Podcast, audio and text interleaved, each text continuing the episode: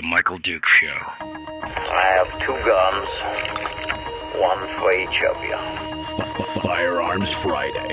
As Thomas Jefferson stated, it is the right and duty of the people to be at all times armed. Be at all times armed. Say hello to my little friend. I say that the Second Amendment is, in order of importance, the First Amendment. The right to keep and bear arms is the one right that allows rights to exist at all. The Michael Duke Show. The right to keep and bear arms shall not be infringed. Not be infringed. Firearms From my cold, dead hands. Friday. Here's my rifle. This is my gun. This is for fighting. Firearms of Friday. Good morning and welcome to the program. It is the Michael Duke Show, and it is that beautiful day of the week where we get down a chance to sit and talk about one of our favorite topics here uh, on the program, and that, of course, is the right to keep and bear arms. Uh, how important it is, and uh, what we should be doing to protect it, and why it's important, and. Um, well, just a little bit of everything related to guns and firearms and uh, the Second Amendment and more. That's what Friday is. That's what Friday is all about. That's what we're doing. That's what we're all. That's what we're all spun up about here today. Welcome to the program, and thank you for coming on board uh, and being with us today. Uh, lots of stuff to talk about, uh, but um, we uh, we we've got we've got a lot we've got a lot of stuff uh, to go over. Most of it today centered around New Mexico, which I mean you wouldn't think that. I mean, I, never in my life would I thought that New Mexico would be the biggest topic of conversation regarding firearms and the Second Amendment and everything else. But uh, yeehaw, baby! It's uh, it's it's that's yes. There's a lot there is a lot going on here. So we're going to uh, we're going to dive into this and be talking about it. We're also going to open up the phone lines and talk with you, uh, the listeners, about well anything that's related to firearms in the Second Amendment as well. We've got the phone lines up and running right now. In fact, we're ready to go. Uh, the number to call, the call in number is 907 433 3150. 907 433 3150. If you would like to participate on the program today, that's one of the ways you can do it. You could also join us in the chat room. The chat room is available uh, over on Facebook or YouTube or Twitch. Uh, any one, any one of those, any one of those will get you what you need just go over there and uh, and uh, get her done. Um, just click on the video and you can comment, and you should be able to see your fellow folks comment. I think that most of the people are over on uh, most of the people are over on Facebook, which you can find at facebook.com slash Michael Duke Show slash live. Simple, easy. Just go do it. Just just go hang out, and uh, we'll have some good conversations. Uh, we'll have some good conversations throughout the uh, throughout the day. So go over there and and make it happen. Friday is a day that we get a chance to just kind of let our hair down and talk about. We kind of consolidate all the different stories into uh, a clearinghouse of information on Friday. Why? because we believe that the one of the reasons why America has uh, remained as free as it is, uh, and I mean there are plenty of problems with our American experience today, right? I mean there's plenty of there there's plenty of challenges, uh, warts and boils and problems, but even with all that, it's still the freest place in the world. It's still the best. People still dying to get into the joint. You know what I mean? It's still it's still there. So that's one of the reasons why we need to be focused on. Um, you know, we need to be focused on that because it is that implicit, the the the implicit check on governmental overreach. That's what that's what the Second Amendment is about. It is the implied threat of the people potentially rising up and solving, causing, fixing problems that has kept those politicians in check for decades. And that's what I think we need to I think that's what we need to focus on. Uh, I think we need to focus on the good that that has done in keeping everyone in step. So, we're going to talk about that today as well. Lots of other stories, uh, some wins in the various courts, including, man, the Ninth Circuit Court of Appeal. It is in danger of really starting to, uh, I mean, dare I say, they could end up actually issuing a pro gun decision. I mean, that would break a streak of what? 30 or 40 years of decision making on the on the Ninth Circuit Court of Appeals, which is, of course, the court that uh, that Alaska is part of, and Washington and Oregon and California, that has not necessarily been pro gun at all. Um, and in the most recent decision, the state of California had a law that they put on the books that was ostensibly aimed at restricting the marketing of firearms to minors because, as you know, it's for the children. We're trying to protect the children. So they wanted to restrict the marketing from firearms companies to minors. Um, and the Ninth Circuit Court of Appeals, the 30 judge panel of the Ninth Circuit, uh, looked at this and said, um, no, that's a that's an infringement on free speech rights, on the free speech rights of adults. And they vacated a lower court decision that had denied an injunction. And uh, writing for the majority, the judge in this three judge panel on the 9th ruled that the law forbidding marketing and advertising firearms that, quote, reasonably appear to be attractive to minors. Oh, talk about vague. They reasonably appear that they are attractive to minors. You know, when I was looking at gun uh, advertising when I was younger, when I was in my teens, because I did, I got shooting magazines and everything. I mean, I I love guns, right? It's just something about I don't know why, and it's just one of those things. I've always loved guns. When I looked at ads that were in the papers and things like that, there were many ads that I found to be attractive to me as a 17, 16, 17, 18 year old minor. Well, I guess not 18, but you know what I mean, in high school.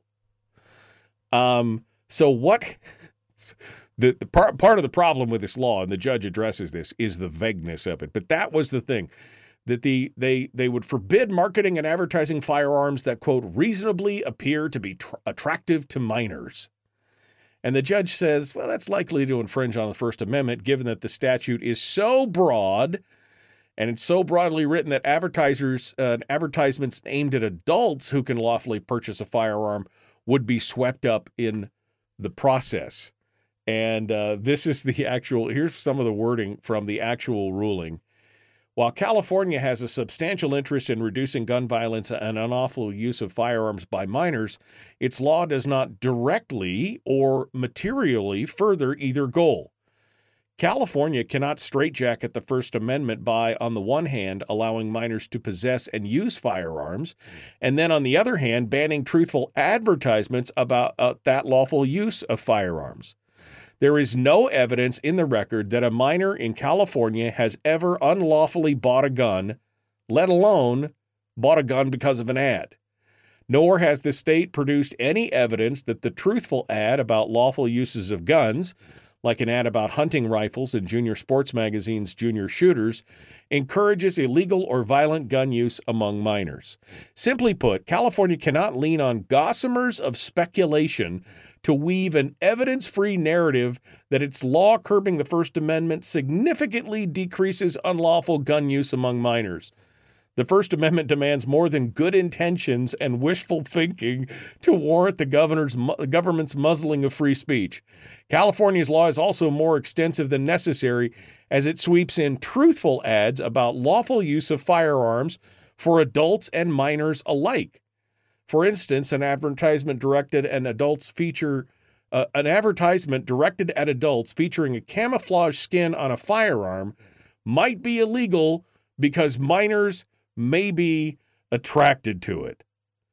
I mean, this you read this whole decision and you're just like, wow, this is a Ninth Circuit Court of Appeals is like, even they are like, oh, whoa, baby, whoa. Um, I mean, it is just so it is such a good ruling. Now, um, this is now the third decision, according to the Firearms Policy Coalition. This is now the third decision that the Ninth Circuit will have to take en banc if it wants to continue its record of never letting anything pro gun leave the court. Now, an en banc panel, for those of you who don't know, the Court of Appeals first has a three judge panel that reviews the laws and goes through the case and does everything else. And if uh, one of the attorneys wants, after that decision is made, they can call for an en banc panel, which I believe is 12 judges instead of just the three. And there have been times when the en banc panel has uh, um, has overturned the decision of the three judge tribunal. But I mean, this is again the third time that the that the three judge panel has overturned something coming out of California. It used to be such a friendly venue for Cal. They could just basically do anything they want. But in the light of Bruen and all the other pressures and everything else, more and more of the time, you're seeing the Ninth Circuit go, um, um, wait a minute. In his conclusion on his decision, the judge held that the state has many tools at its disposal to address juvenile crime involving guns, but it cannot, quote, ban truthful ads about lawful firearm use among adults and minors unless it can show that such an intrusion into the First Amendment will significantly further the state's interest in curtailing unlawful and violent use of firearms by minors. There's simply you there you cannot find a connection on that. And that's part of the problem with gun laws across the country. You cannot find a connection on that anywhere. It is really, uh, as the judge said earlier, what was the exact quote? Because it was brilliant. Gossamer, um, you cannot lean on gossamers of speculation to weave an evidence free narrative. And yet that happens all the time in many of these uh, these states. And in, I tell you, in New Mexico, it's a whole thing in New Mexico. We're gonna we're gonna talk about that as well here uh, on the program this morning. But good news coming out of California. Yet again, we'll have to see what happens.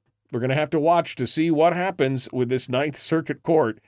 But it is a hot, hot, hot, hot mess and uh, we're gonna we're gonna be watching what's going on over there in California. All right, we're gonna continue here in just a moment. The Michael Duke Show, common sense, liberty based, free thinking radio. Hunter Biden back in the news.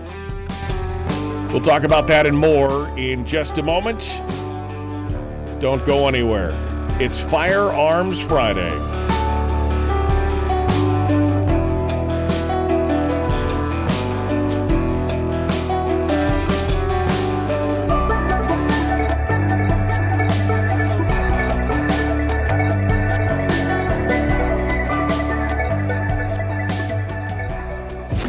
If you missed the show, you can listen to it on your time with Dukes on Demand. Oh, and it's free. Like America used to be. Streaming live every weekday morning on Facebook Live and MichaelDukesShow.com.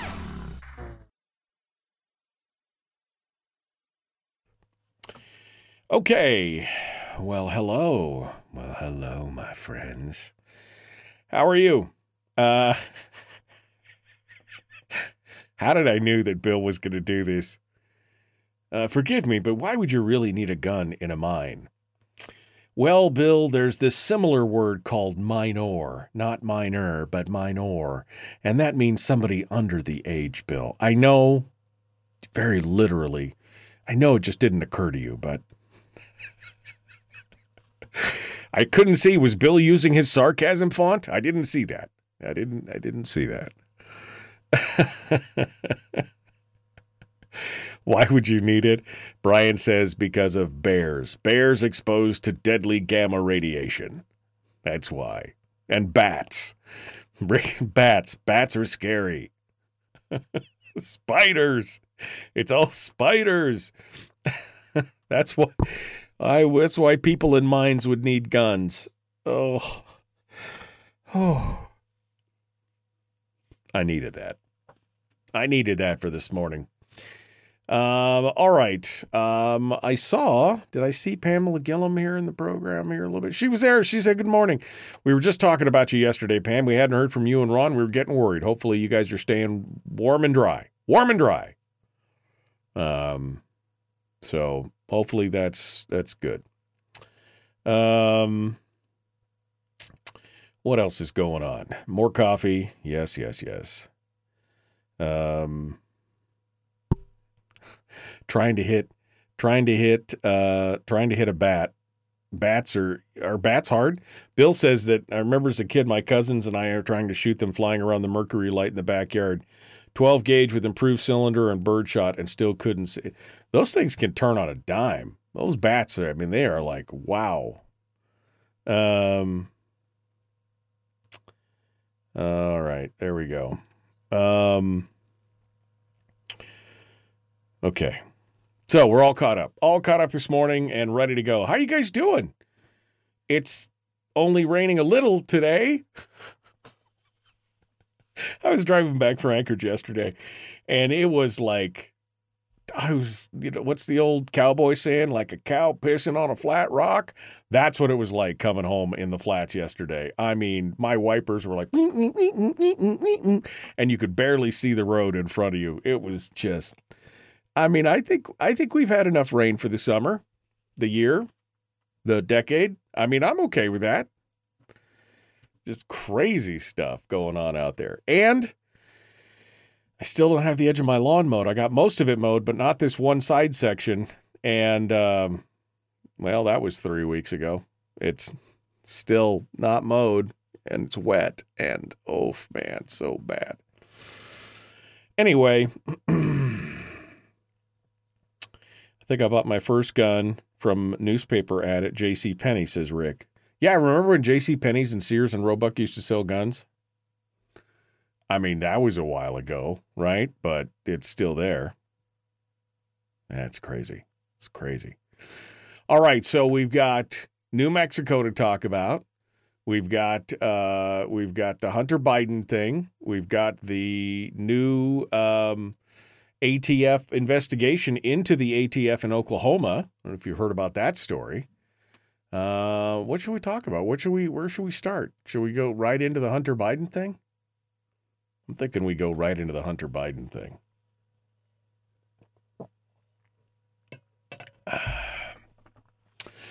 Okay, that's what I'm thinking. I'm thinking hunt uh, the hunt Hunter Hunter Biden. That's what I'm thinking. All right, uh, let's uh, let's let's get going. Start with Hunter, says Greg. I think we shall. I think we shall. This needs to come back down. All right, here we go. Ready to jump into it? The Michael Duke Show. Common Sense Radio. You know what I hate? When I start it early. I hate when I start it too early. I apologize. I sometimes I'm just a little worried that I'm not going to get there in time. So that's my fault. But we're going to start it again. Here we go.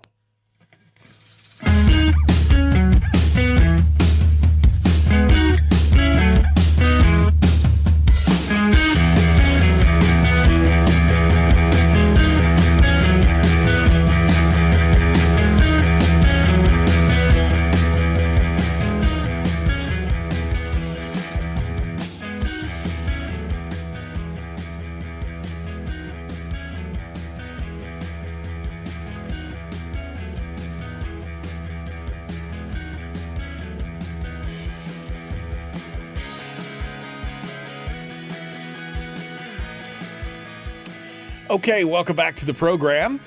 Uh, just another beautiful day in paradise. Still, still raining.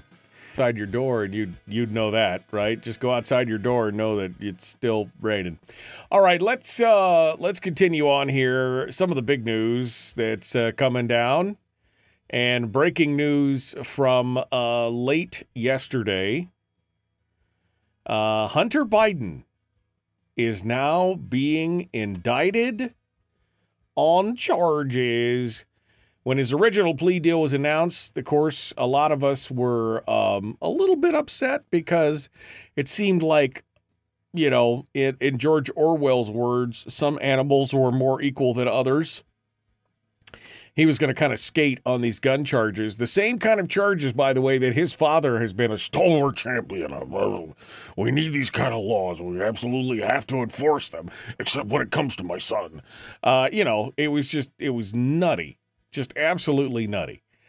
But luck was on our side, and the judge who was presented with this really, I mean, we all remember. Uh, I mean, well, you should remember because we talked about it about four weeks ago, five weeks ago. The judge took one look at this really unusual plea deal and diversionary agreement and said, "Wait a second, that that I'm not going to sign this. This is totally." out of care. I mean, they were trying to slip a fast one by the judge, essentially, is what was going on. And the judge said, uh, uh no. So, uh, now it, it's going to be interesting. The new charges have now been introduced. MS, uh, uh, MSN reporting President Joe Biden's son, Hunter Biden, has been indicted by special counsel David Weiss on felony gun charges. The charges uh, bring renewed legal pressure on the young Biden after a plea agreement he struck with prosecutors imploded in recent months. I love that because that is just that is exactly the case. And the worst part is they continue to act like the diversionary. I mean, in all their talks and their press releases and in the discussions in front of the judge, they acted like the diversion agreement was still in place. That's, I mean, that's the worst. But like, they're just completely devoid of, you know, divested from reality. Um, the Biden, Hunter Biden has been charged with one count of false statement in purchase of a firearm, one count of false statement related to information to information required to be kept by federal firearms licensed dealers, and one count of a possession of a firearm by a person who is an unlawful user of or addicted to a controlled substance, which he freely admits in his book. So, I mean, this, you know, I mean, did you not have a lawyer look over that book before you released all the dirty little secrets and everything that's going on? Did you not have a, I mean, I'm just, I'm asking for a friend. Prosecutors have spent years scrutinizing Hunter Biden, Biden's business endeavors and personal life a probe that appeared to culminate in a plea deal that the two sides struck in June, which would have allowed him to plead guilty to a pair of misdemeanor tax offenses and enter into a pretrial diversion program to avoid prosecution on the felony gun charge. But that deal fell apart during a court hearing in July after U.S. Judge uh, Mary Ellen Noreika expressed concern over the structure of the agreement and questioned the breadth of an immunity deal exposing fissures between the two parts. She she didn't express concern. I would reading between the lines, I think she expressed incredulity. Like, you want me to do what? Basically, she wanted the they wanted her to be the arbiter of things in the, which would have been a complete and blatant violation of separation of powers. And she's like uh no i'm not going to are you i mean really i i think in she didn't come outright and say it but when you read the verbiage and you look at it you you just think she she's just like are you guys insane? You're trying to get this past me and put me on the hook for some of these. That's why there is a separation of powers. Now, as I mentioned, the legal team for Hunter Biden has continued to argue since July that the pretrial divergence program is still in effect. And there's been several stories that have come out over the last few weeks going over that. Uh, but the but the the uh, the prosecutor the Weiss is uh, what's it, David Weiss? Is that right? David uh, David Weiss. Yeah. he's the prosecutors continued to say no, that's that's that's null and void. It didn't get signed. Remember? But Hunter Biden's legal team's like, no, that it's in place. It's in place. Well, now it doesn't even matter because uh, uh, he's now being indicted specifically for that. I mean, apparently he's got some crack attorneys over there. I mean, apparently if they think if you just off, you know, you repeat that lie often enough, it'll become the truth. That diversionary agreement's still in place. It's still going on. No, it's not. I just um well, we'll see what happens here. Uh, since again, the the first time we hear about the first time we hear about this, of course, you know, it's the whole some animals are more equal than others, and that's what we thought we were going to get with that diversionary agreement and the plea deal. But now, and the plea deal, I do you I don't know if you remember this, but the plea deal was so broad it literally would have prevented them from prosecuting him for any other crimes that they uncover in the course of prosecuting him for the one tax evasion deal. That's, I mean, literally what it would have done. It would have prevented him, if they had found anything deeper, collusion or something else with his dad or anything else. That's how broad that plea agreement. Who in their right mind would, and, and again, Thank God for this judge, Mary Ellen Noreika. Remember that name because she is the one that did not take the bait on this from the Biden legal team and quite honestly from the prosecutors, the Delaware prosecutors, who I feel like is getting a little bit of pressure from the white. I mean, I just I feel like but I don't know, maybe they're out from underneath the thumbnail. I don't know. But they're moving forward. Now we'll see how this thing goes and what happens, what the judges say, what the juries come down to. But remember, this is a and if I was the prosecutor, I would be quoting I would be quoting the president uh, extensively every time he said these are the kind of laws that we need to have and these are the kind of laws that we need to enforce. And I would be reminding the jury that this is what the president wants. Because and, and he again he admits it clearly admits it. Now they may be going back to and they, we talked about this earlier they may be going for a um, a uh, defense of it violates the Second Amendment, which, by the way, I do happen to agree with. I do happen to agree that that uh, you know that that all that paperwork and the affidavits under oath and everything else is a violation of the of the Second Amendment. That if you know whatever you want to put in your body, as long as you are not out there running wild on the streets with a gun while you're doing it, I don't care if you have a gun. So I do believe that that's actually a valid argument, but ironically, it's Hunter Biden's legal team who's going to take this thing on. Now they may continue they may continue with that um, with that tact. We're going to have to see. I mean, I was a little surprised when I saw that to begin with, and then they got the diversionary deal and the plea deal, and I thought, okay, well, it's not going to happen. And now we're back to it looks like that might be the argument. I hope they do fight it on that. I do. I hope they fight it on that basis. I really do. It would be good to get some precedent on something like that. Um, we'll we'll see what happens. Unless, of course, they just want to throw the whole case and and put it under the butt. I don't know. But the good news is is that all the animals got a little more equal this week. Uh, that all the animals got just a little bit more equal because he now has to face the same kind of charges and justice that anyone else would in this country whose name is not Biden. So exciting. Good stuff. Good stuff. All right, phone lines are open if you'd like to sound off this morning at 907 433 3150. 907 433 3150.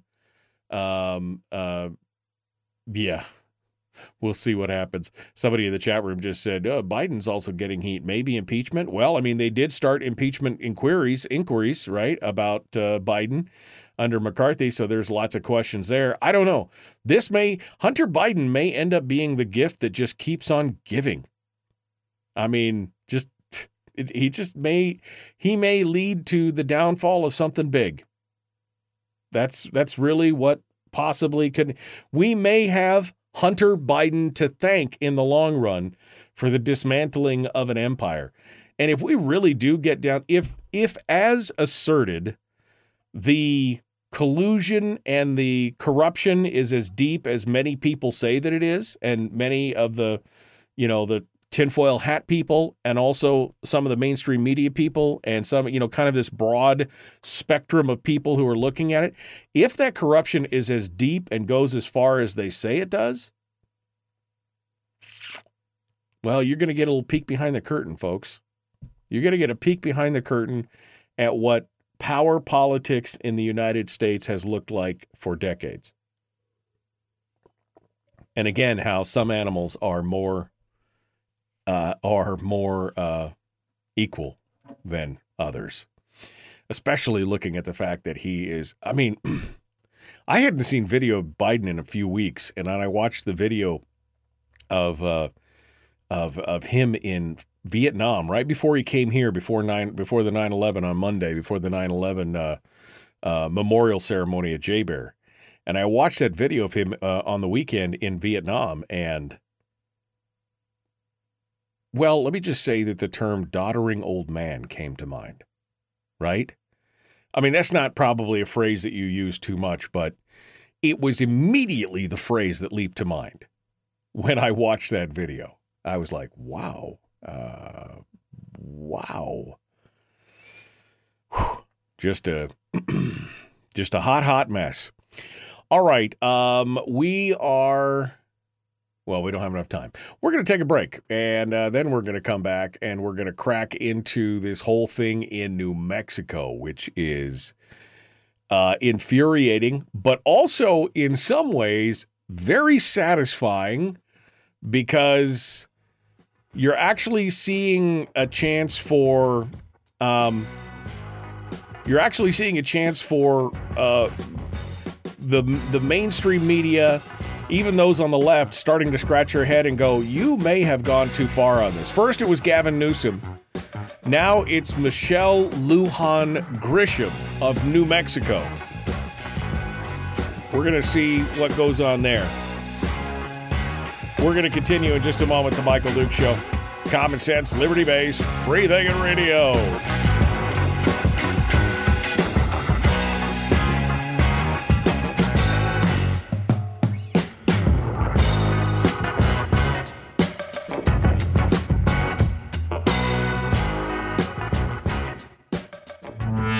Broadcasting live through a series of tubes. allowing all of these uh, entities to provide streaming stuff uh, going on on the, on the, the internet. Well, it's kind of hard to explain. Sorry. Streaming live every weekday morning on Facebook Live and MichaelDukesShow.com. Yeah, I mean, I watched that video uh, in Vietnam and I was just like, wow. Uh, and especially when he locks up and he's looking through his notes. Did you see that? I mean, if if somebody was thinking strong leadership and everything else, I was like, um, it's it's kind of scary. It's kind of scary to watch. You watch that speech in Vietnam where he loses his place, and I mean, between he and Mitch McConnell and Nancy Pelosi and all the, uh, uh, uh, the twitching and the stuttering and the falling down and everything else and this and the basically the freezing, you're like, why do we keep sending these people back to? Pa- they obviously are not capable of. Oh, it's just think. Anthony says, doddering old man. It's doting. Doting old man. That's something completely different, Anthony. Doting and doddering are two different things, but he could be a doting old man. Depends on if you're a young girl with long hair. Um, doddering old man. I was thinking more of reanimated Zoloft creature. I mean, it's just, it's bizarre to watch him, to, to watch him work through a sentence sometimes or to do something in public. I mean, it's embarrassing, quite honestly. I mean, I was embarrassed That speech in Vietnam where he's going through his cue cards and everything else, and he's like, I'm going to bed. I mean, I'm like, what? the boy, what? Good night. I'm going to bed. Uh, I'm like, that is worrying. Worrying. I that's why, but I can't control it. So I try not to pay attention to it. But I saw that clip and I was like, oh my God, what is going on here? This is not good. That is not good.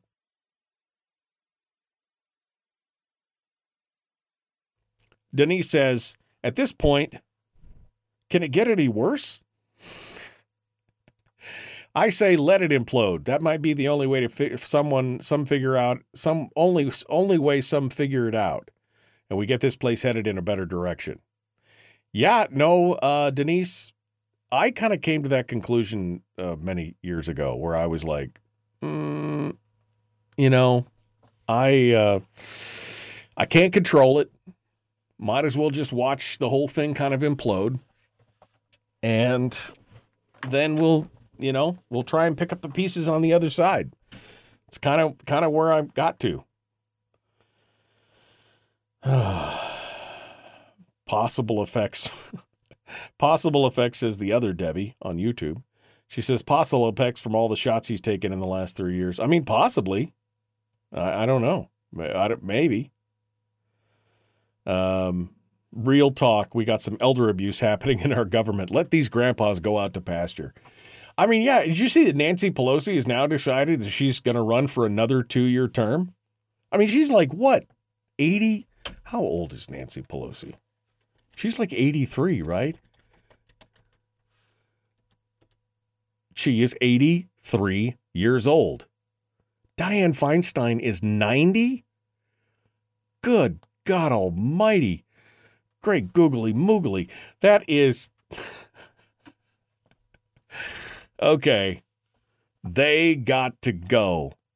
The gerontocracy has got to go. what the actual 83 years old. Okay. And you watch any of them speak and you're like, whoa, these people, these people. Um, wow. Anthony wins the internet today. Pelosi's like 184 years old. She sustains herself off the tears of gypsy children and hard liquor. I don't think that that's necessarily true, but it could be. It could be. All right. Um, we need to go back talking about guns because that just, you know, that that that's just insane. What just what's going on with that? All right, New Mexico. You guys ready to talk about this thing? We're going to give you the complete rundown, the complete rundown on this whole thing. It's going to be nutty. This gal, Lujan, uh, or Grisham, Lujan Grisham, Grisham, whatever her name is, she's lost her mind. Power hungry to the core. It's going to be, it is insanity. So I can't ra- I can't wait to talk about this. I've got a lot of material on this, so we're going to go through it starting in about 20 seconds. Uh, please like and share the show. Uh, please like and follow the show page. We would love to hear what you guys have to say. And uh, we would, uh, you know, want you to get more people involved. That's what it's all about. Common sense, liberty based, free thinking radio. Let's get to it, my friends. Let's go.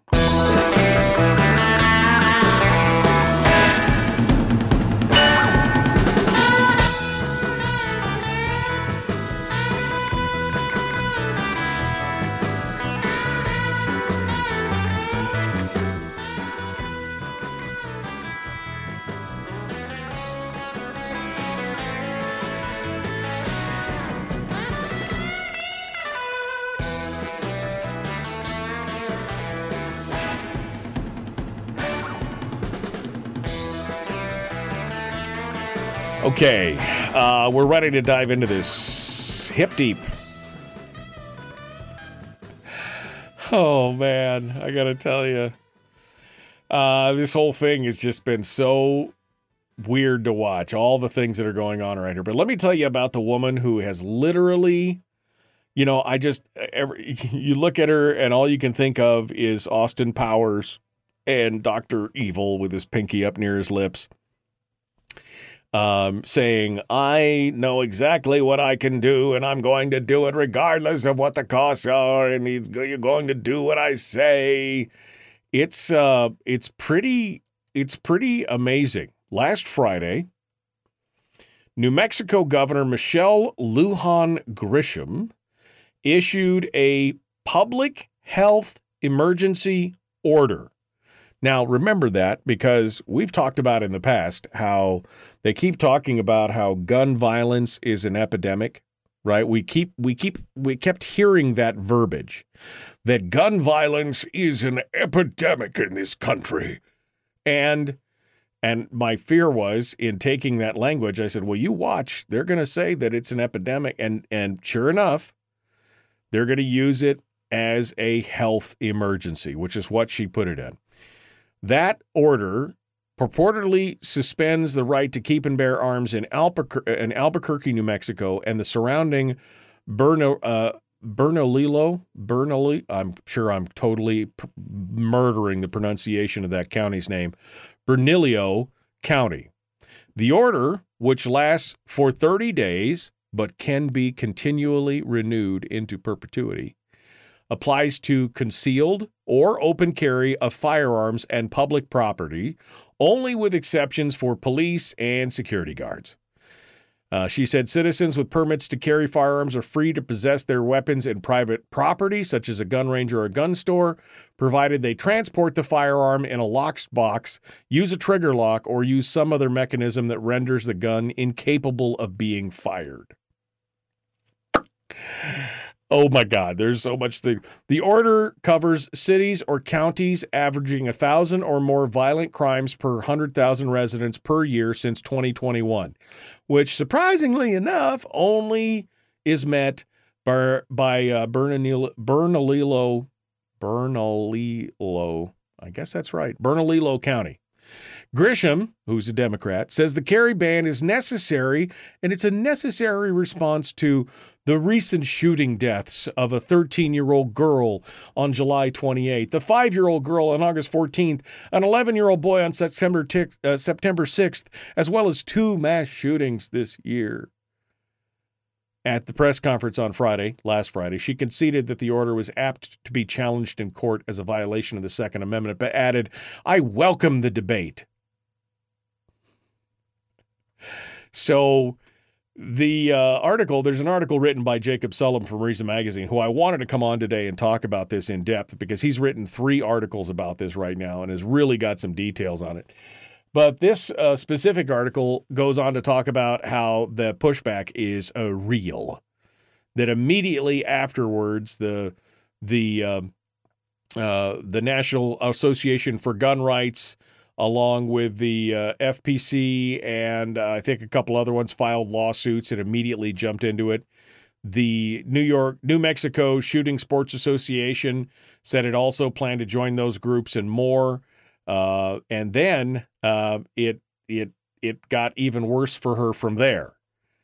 The Albuquerque police chief Harold Medina said he won't enforce it, and uh, Bernalillo County Sheriff John Allen first said he's uneasy about it because it raises so many constitutional questions, and then he came back and said, "Nope, I swore an oath to uphold the Constitution.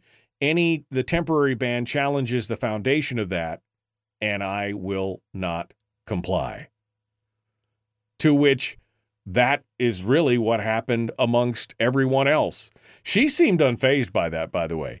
She said uh, she she was quoted as saying uh, at the press conference, "The purpose of this order is to try and create a cooling off period while we figure out how we can better address public safety and gun violence. There's going to be a lot of questions about whether or not we think we have the legal rights to do that. I am sure there will be a legal challenge, and I can't tell you that we will win given all the different challenges to gun violence uh, laws and restrictions on individual firearms access and control. I think it's time to talk about the absoluteness of the discussion and the court's suggest or, or and the current court's actions that suggest the Second Amendment is an absolute right. It is absolutely an absolute right. That's why it is part of the foundational document. It is an absolute right. She, when asked by a reporter whether her order was consistent with her oath to uphold the Constitution, she said, No constitutional right, in my view, including my oath, is intended to be absolute. And this emergency, she said, empowers her to, res- to restrict Second Amendment rights, which again is. She says, I have emergency powers. Gun violence is an epidemic, therefore, it's an emergency. What? This this just get, it gets worse as it goes on. Now, here's the worst part. Remember when I said she quoted all these things that were going on in uh, you know the, all the justifications for why this was in order. She talked about the girl killed and the boy killed and the mass shootings and all this uh, everything else. Well, she, of course, in addition to all the constitutional issues, her order does not seem to be uh, like a logical response to the problems that even she is claiming to address. The details of the crimes that she cited, the 13 year old girl that Grisham men, uh, mentioned, Amber Archuleta, was killed by a 14 year old friend in Questa, which was a small town in Taos County last July. The five year old girl, uh, Galila Semiego was killed in a drive-by shooting in Albuquerque, uh, Albuquerque last month. The 11-year-old boy died after an enraged driver fired on the car in which he was riding, and it, when his as his family and friends left Albuquerque. So some of these happened inside private residences. Some of these were happening outside the areas that she's she's put the restrictions on. So what is this really about? Oh, and the two mass shootings, those were um, stemmed from con- confrontation amongst gang members. So the mass shooting was not about not just some random event, it was a gang violence incident. Well, the best news about this whole thing, how much time I got here? All right. The best news about this whole thing is that uh, people immediately showed up en masse. I mean, that is the absolutely many New Mexicans um, made it clear that they wouldn't comply. Uh, a documentary uh, producer observed on a video he took of the scene just two days after the order was issued said gun owners, many visibly armed, rallied in Old Town Albuquerque today to openly defy the New Mexico governor's executive order banning the open and concealed carry of firearms for a one month emergency. Police did not intervene or enforce the order. Again, Bernalillo County Sheriff John Allen said explicitly he will not enforce the decree. We will not, and we will not comply. Oh, but it gets worse. It gets worse for the governor. Um, the uh, the New Mexico uh, uh, I'm sorry, the New Mexico uh, State Attorney General said, "Nope, the what you're doing is illegal." Uh, the according to a letter that was published uh, by the uh, New Mexico Attorney Attorney General. I'm trying to pull the letter up. It's just all of a sudden everything just froze. Come on, get with the program here. There we go. Uh, New Mexico Attorney General Raul Torrez has now informed Governor Michelle Lujan Grisham that he will not defend her in the lawsuit that had been filed by the National Association for Gun Rights over her unconstitutional executive order. Dear Governor Lujan Grisham, I'm writing to inform you that my office will not defend your administration in the above referenced cases challenging the public health emergency order uh, imposing temporary firearms restrictions, drug monitoring, and other public safety measures. Issued by the Secretary of Health on September 8th. Though I recognize my statutory obligation as New Mexico's chief, chief legal officer to defend the state officials when they are sued in their official capacity, my duty to uphold and defend the constitutional rights of every citizen takes precedent. Simply put, I do not believe the emergency order will have any meaningful impact on public safety, but more importantly, I do not believe it passes constitutional muster. Boom! Mic drop. Oh, so now she's on her own. Now she's on her own. Oh, but she, I mean, and, and she was taking heat. She is continuing to take heat from her fellow Democrats. Uh, CNN actually uh, went went hardcore. See, see, did I? I did not stutter. CNN went full court press on her. I mean, when she called, got the call from CNN wanting her to come on, I'm sure because CNN is not a well known right wing bastion of conservatism, right? So I'm sure when she got the call, she was thinking, "Oh, okay, I'll get some, I'll get some free press off my deal and get to get my side of the story."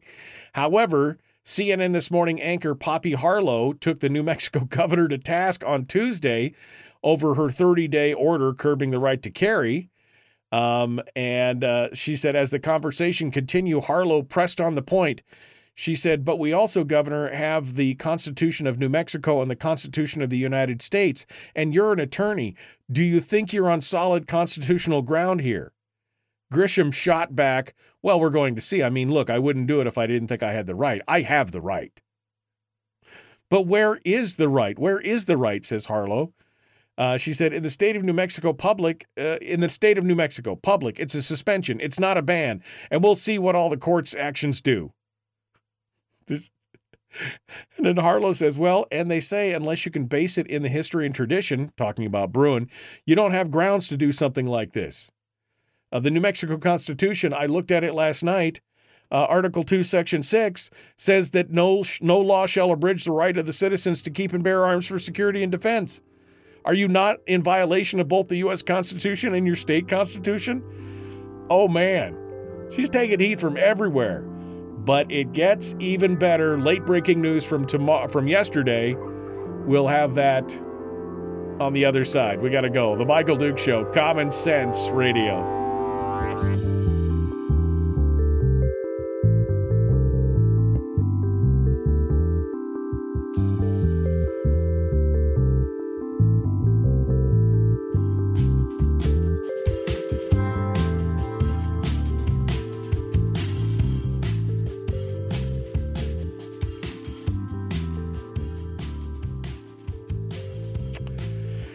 Oh man.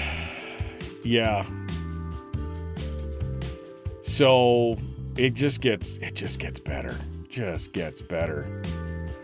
Oh, she basically shot herself in the foot, says Denise. Oh, Denise, you don't even know. There's so there's so much more here.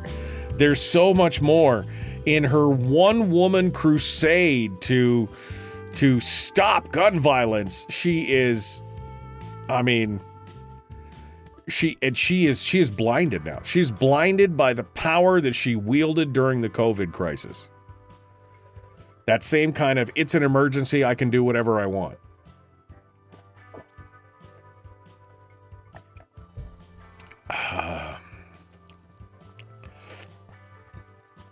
Uh, we'll see. All right. Um, let me get caught up here. Um,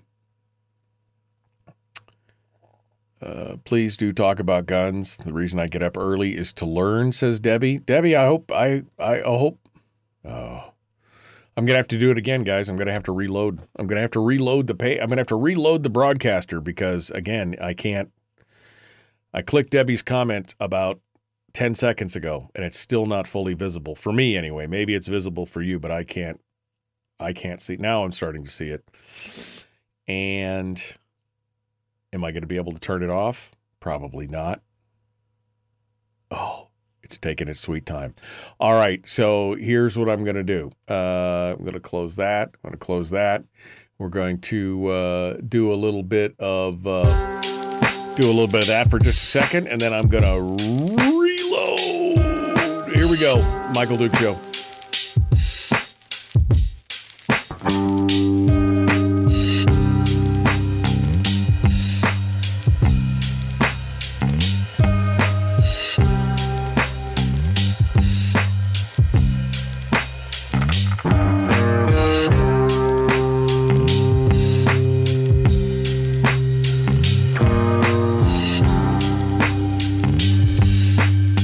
Don't know. Apparently, I'm going to have to reload at the hour mark every time. every time I'm going to have to do that with the whole thing. Um, all right. Um, she's gone, says Denise. I don't know. It, it'd be interesting to see. Uh, it'll be interesting to see what happens. I mean, she admitted in her thing that it's not that it's not going to stop criminals.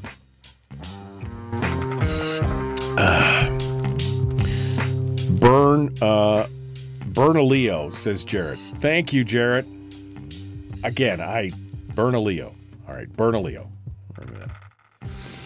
Um, I really like that thermos with the anchor design. Oh, it's just a sticker. That's a sticker I got in Homer. And that's a gaming sticker. That's a. Yep. See? Look at all that. Yep. See? Look at all that stuff. It's just a beat up old water bottle. But I do love that. That was my wife gave me that sticker. She says, it says my anchor on it. My anchor. You see that? No. No, what babe. Anyway. Okay, sorry, let me turn the music off. Got distracted there for a second. Um you need some Carla stickers. I do need some Carla stickers. Oh man. I do you know, I paid Carla for a commission of uh, she did a commission for me of Natasha standing at the podium screaming the greed and I was going to put it on t-shirts and then she didn't run again so I was like, mm, maybe I just need to have the stickers made.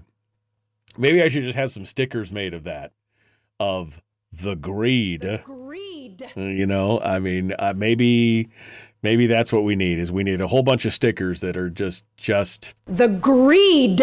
I mean, maybe that's what it is that we need. Um what part, says Violet, of shall not be infringed does she not understand? Uh, it's not an absolute right to her, Violet. She doesn't care. She knows better than you. She knows better. I mean, this is not going to stop any violent crime at all. But, you know, what lawyer advised her that this was a. She's an attorney herself. Does she need another advisor? I mean, whoa, whoa, whoa, whoa. Donna says, imagine for a minute that El Gubernador,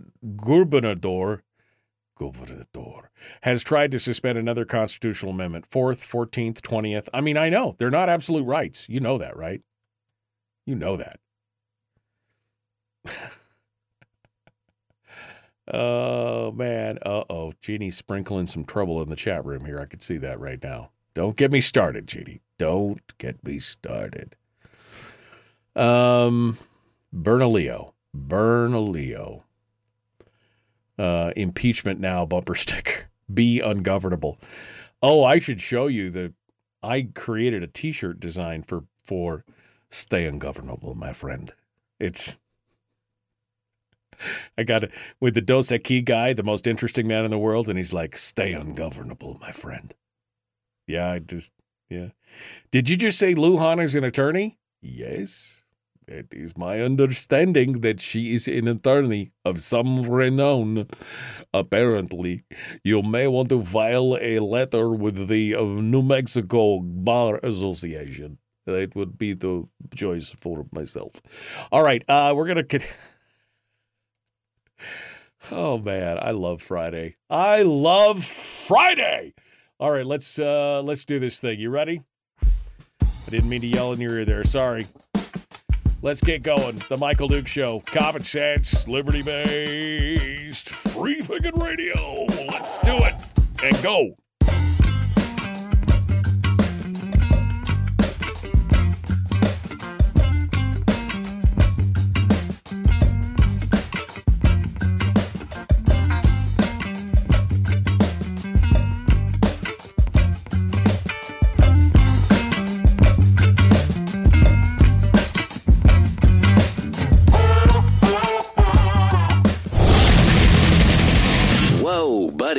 Put that thing back in its holster. We haven't gone anywhere. I don't understand. Check out the MichaelDukesShow.com for information on how to get access to the podcast. The Michael Duke Show. I have two guns, one for each of you. Firearms Friday. As Thomas Jefferson stated, it is the right and duty of the people to be at all times armed. Be at all times armed. Say hello to my little friend. I say that the Second Amendment is, in order of importance, the First Amendment. The right to keep and bear arms is the one right that allows rights to exist at all. Michael Duke The right to keep and bear arms shall not be infringed. Not be infringed. Firearms From my cold, dead hands. Friday. Here's my rifle. This is my gun. This is Firearms Friday, your chance to sound off on issues of a 2A nature. Sorry, I didn't mean to blast you out. Again, I, I get a little excited in the mornings and Fridays in particular. So if you're just waking up, I'm sorry. Welcome to Firearms Friday, the NPR edition. Anyway, come on down and join us. We've got a lot of stuff to continue on and talk about this morning. We have been discussing the New Mexico state of mind. I mean, what is it like to live in New Mexico? Uh, does any, I mean, what's it like to be. What's it like to think you're queen of the world and could do anything you want? Uh, we've been talking a lot about New Mexico this morning and the actions of Governor Michelle Lujan Grisham. She's got three names. I don't know why. Uh, Michelle Lujan Grisham, who had decided a week ago today to issue an executive proclamation. No, it wasn't an executive order, it was a public health order. Uh, she declared gun violence an epidemic and a public health emergency, and therefore suspended the rights of all New Mexicans in a specific area, basically any area with a thousand crimes per 100,000 people since 2021, uh, and restricted and uh, suspended their constitutional right to keep and bear arms, even those with permits and all the bells and whistles and everything else. And then the fireball started. Now, she has been unapologetic about this whole thing from the get go. We were just talking about her interview on CNN, where she basically says, "I have the power," uh, and and when asked about, well, where did you get that right? I have the power. That's what she basically says. Um, she's gonna go do it anyway. That's she's she's gonna do it anyway. And when the sheriffs uh, of the different areas, including the shen- the sheriff of Burnt Oh, oh, I'm sorry. Somebody corrected my pronunciation because I kept murdering it, and I said I murdered it, and then um, uh, Jarrett was kind enough. Bernalillo. When the sheriff of Bernalillo County came in and said, uh, "No, uh, sorry, unconstitutional, not interested in, not interested in this. Sorry," uh, she actually, she actually pushed back on that. She responded to the uh, backlash and to the and to the uh, where is it? I'm sorry, I got 13 things up here.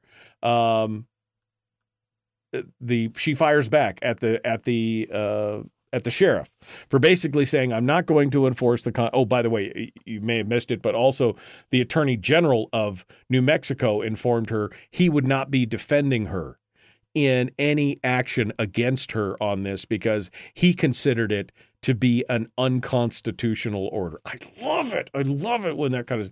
Anyway, um, so uh, Bernalillo County, uh, uh, the sheriff, uh, Allen, his name Sheriff Allen, uh, he basically said, "Nope, no, I'm not. I'm not enforcing it for constitutional concerns."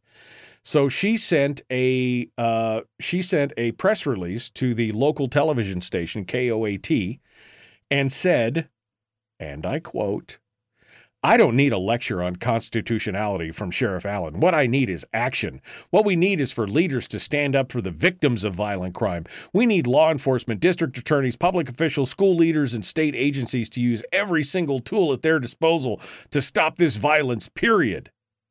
Okay. There's more, but I, I need to break this down just a little bit here. So what action what action what action do you think is going to you already admitted and she admitted during the initial press conference that this probably wouldn't affect criminals so by disarming law-abiding citizens What do you, which by the way has not happened. I mean, she put the order out and it's been mass noncompliance. I mean, a whole bunch of people showed up in front of the in Albuquerque, open carrying. Like, what are you going to do? Okay, so, but I mean, theoretically, let's just say that the order was enforced and you disarmed a whole bunch of people who would have been armed anyway, and you've already admitted that criminals, gasp, by their very definition, break the law. Right? So, how is what you're doing standing up for victims of violent? You are creating victims of violent crime. You are you've admitted that criminals are not going to follow it. If law-abiding citizens, being law-abiding, decided to follow it, then they would be disarmed and the criminals wouldn't be. How are you standing up for victims of violent crime? All right, I'm going to go on. This is an administration that's treated the gun vi- I need a voice for her, don't I? This is the administration that's treated the gun violence epidemic as the crisis that it is.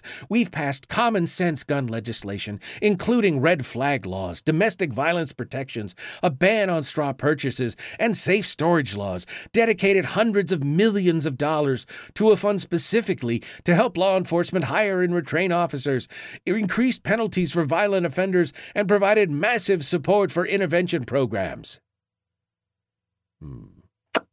Uh, you've passed common sense gun legislation, including red flag laws. We already had uh, many laws on the books, so I don't know if we need another one. We already had domestic violence protections. That was already there. A ban on straw purchases is already there at the federal level. What are you doing that is not already on the books and already there? We could enforce some of those laws if that's where, or we could just repeal them because they don't appear to be doing anything anyway. All right. She goes on. We've given you tools, Sheriff Allen. Now stop being squeamish about using them. Stop being squeamish about violating people's constitutional rights. This woman is nuts. Stop being squeamish about using them. You mean violating their constitutional rights under the state constitution and the U.S. Constitution? Well, now, okay, now I know where you're coming from on this. I will not back down from doing what's right, and I will always put the safety of the people of New Mexico first. Do you mean the criminals of New Mexico? Because by disarming the public and the private citizens, you are basically opening them up to be victims of people who have decided not to obey the law, namely criminals. I mean, that's.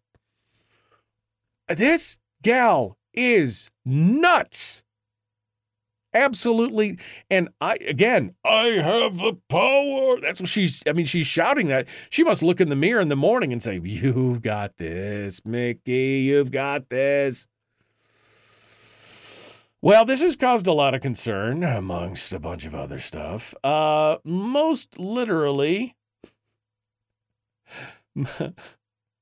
most literally um the Republican uh, uh, Senate or the Republican legislature has now said, um, well, we got a problem.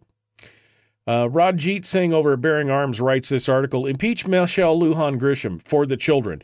Uh, she said she said she's had a bad few days. She overstepped the powers granted to her by the state constitution and suspended the right of uh, New Mexicans to bear arms, but only for a 30-day window, and only in Albuquerque and, and County because of the public health emergency that she divined into existence.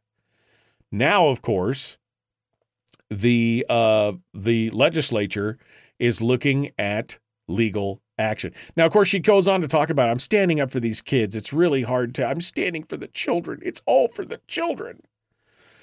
The governor has already admitted that there would be legal challenges to her order. She openly said that criminals would ignore it, but she's claimed that no right is absolute, and even her own oath of office isn't absolute, and she's doing it all for the children. New Mexico Republicans have now started talking about impeachment, giving the political reality of the state impeachment may be mathematically possible. But it's also important that the impeachment proceed nevertheless, whether it's possible or not. Both the U.S. Constitution and the New Mexico State Constitution are nothing more than pieces of paper, parchment barriers, as described by James Madison, without the political will to assert them. And uh, New Mexico Republicans believe that actually some of the Democrats in their ranks will back them over the impeachment of Governor Grisham. They're, they think it's going to happen. They think that this is all going to come together. I just, even David Hogg, by the way, remember David Hogg? Remember, remember him? Even he says, I support gun safety, but there's no such thing as a state public health emergency exception to the U.S. Constitution. That's his quote on Twitter. I mean, what? Ted Lieu of California, the Democrat from California, remember Ted Lieu? He says, I support gun safety laws. However, this order from the governor of New Mexico violates the U.S. Constitution. No state in the union can suspend the federal Constitution. There's no such thing as a state public health emergency exception to the Constitution. She is treading in some very deep waters at this point. I really think she just unelected herself quite honestly if she get if she doesn't get impeached i think she's going to have a hard time getting back in that chair uh, let's go over to the phones i got a phone call here the phone lines are open by the way for today it is gun q&a all day i forgot to say that i apologize i got i'm so wrapped up in this whole story about New Mexico.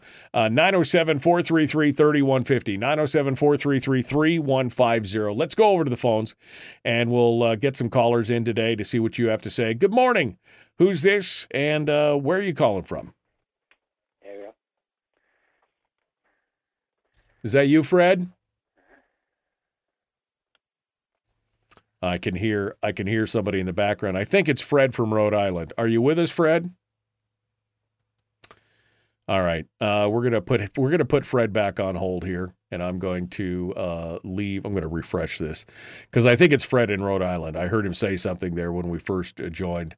Uh, so let's let's try this again. We'll see if we can get uh, we'll see if we can get Fred on the line, and uh, and see if we can get him squared away. Oh, it looks like that's probably why. I tell you what, we're going to take a break, and then we're going to come back to Fred because. I see that he's not being fed the audio over the telephone, so he doesn't know what's going on. All right, we're going to be back. I'm going to fix that during the break, and we're going to come back around. The Michael Duke Show continues. It is your home for common sense, liberty based, free thinking radio. We return with more phone calls and the finale of this story. It just keeps getting better, by the way. Uh, it just keeps getting better. Um, we had a late breaking report last uh, day before yesterday on this, and we're going to give you the final details of this as we move forward. The Michael Duke Show, Common Sense Radio.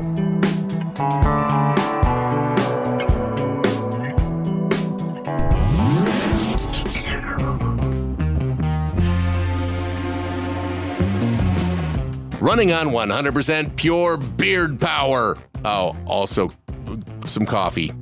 We dip our beard in coffee. Ha, nice beard. The Michael Duke Show.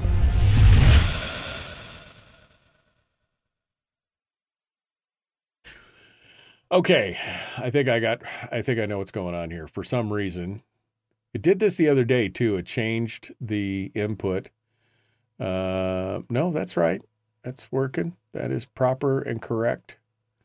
I got the audio. That's working, and this is working. Welcome to the conferencing service. Okay, that's working. So I don't know why Fred could not hear me. But uh, let me see. Let me go back over here. Let me go back over here once again. Um, we'll try this. Uh, good morning. Who's this? Where are you calling from? Are you there, caller? That is so bizarre. All right, let me go back uh, over here to this other caller. Good morning, caller. Can you hear me? Hello? I wish people would just say hello when the thing and they don't hear it. All right. Uh, so here's what I need to do. Uh, I need to leave. I'm just going to leave it. And then I'm going to uh, leave there. I'm going to leave the meeting here. And I'm going to leave them in it. And now I'm going to join again. Um, balls. Balls, balls, balls. let's go back over here. Let's try it again. Launch the meeting. Oh, I'm trying, man. I am trying. Join with computer. Yep, that's what I want to do. Yep, join the meeting. Yep, let's try that. All right, let me go back over here. Thanks for calling the call in line of the Michael Duke no, Show. no, I don't Power. that. That's way too loud. Okay. All right, we're going to try it again. Do I have audio? No, lost the audio to the callers. I can hear them, but they apparently can't hear me. I don't know why it's not feeding them audio. I'll try it one more time. Yep, I could see it. I could see it. That's working. That's working. All right. Mm, okay. Well, we'll try it one more time here. See if we can get a hold of him. Are you there, caller? Can you hear me? Hello? Yes, I can. Oh, you can hear me. Okay. I thought it was me. All right. Who is this? Where are you calling from? My name is Elena, and I am calling from Anchor. Okay, you got a bit of an echo. I've fixed that. Uh, you got a bit of an echo, and I'm fixing that right now, Elena. I'm going to put you back on hold. You'll be first up in the queue. Don't go anywhere. Let me make sure I fix this. Elena. Yeah, no, come on. Wow, today is just like fighting me every step of the way. I'll fight you. Uh, Elena, anchor point, ink uh, point. All right, let me go over to the other line because I've got another one. Let me see if they're there. We'll try that. They're there, there. Good morning. Who's this? Where are you calling from? Hi, doing, Mike? Fred, how you doing? Oh, hey, Fred. I'm sorry. Did you call before? Yes, I did. I did. Wasn't getting any audio back. It's just you know, I could hear me. I guess you- I couldn't hear you. Yeah, no, I don't know. It's a weird. I don't know what was going on, but anyway, uh, you're back. You're going to be n- number two in the queue. So hold the line, Fred. I'll be right back to you. Don't uh, don't go anywhere. All right. So Elena and Fred are both in the queue, and then we're going to jump into it with. Uh, I actually got a third call. How much time do I have? I've got time to get their name. Let's go over here. Good morning. Who's this? Where are you calling from? Good morning, Michael. This is Ron in North Pole. Hello, Ron. Uh, you are going to be number three in the queue if you want to hold on. Certainly. Okay. All right. I got Ron in the queue then. And there's actually a fourth one, but I do not have enough time to get their name before we rejoin the radio. So we've got Elena, Mike, and Ron, and then a mystery fourth caller. Hello, mystery fourth caller. We'll be back to you here in just a minute. But you got three ahead of you. So we're going to talk. We're going to talk about this. Oh, I do have to let the cat out of the bag, though, for folks on the air, on the radio, let them know that there's the judge has ruled it's enjoined. So I do want to start off with that a little bit here, but I want to talk to Elena. Let's let's let's get let's get rolling on this thing. The Michael Duke Show, common sense, liberty based, free thinking radio. Like and share, like and follow. Enjoy. Let's get this done. Here we go. Like and share. Don't forget to subscribe on YouTube and all that stuff. Let's do it.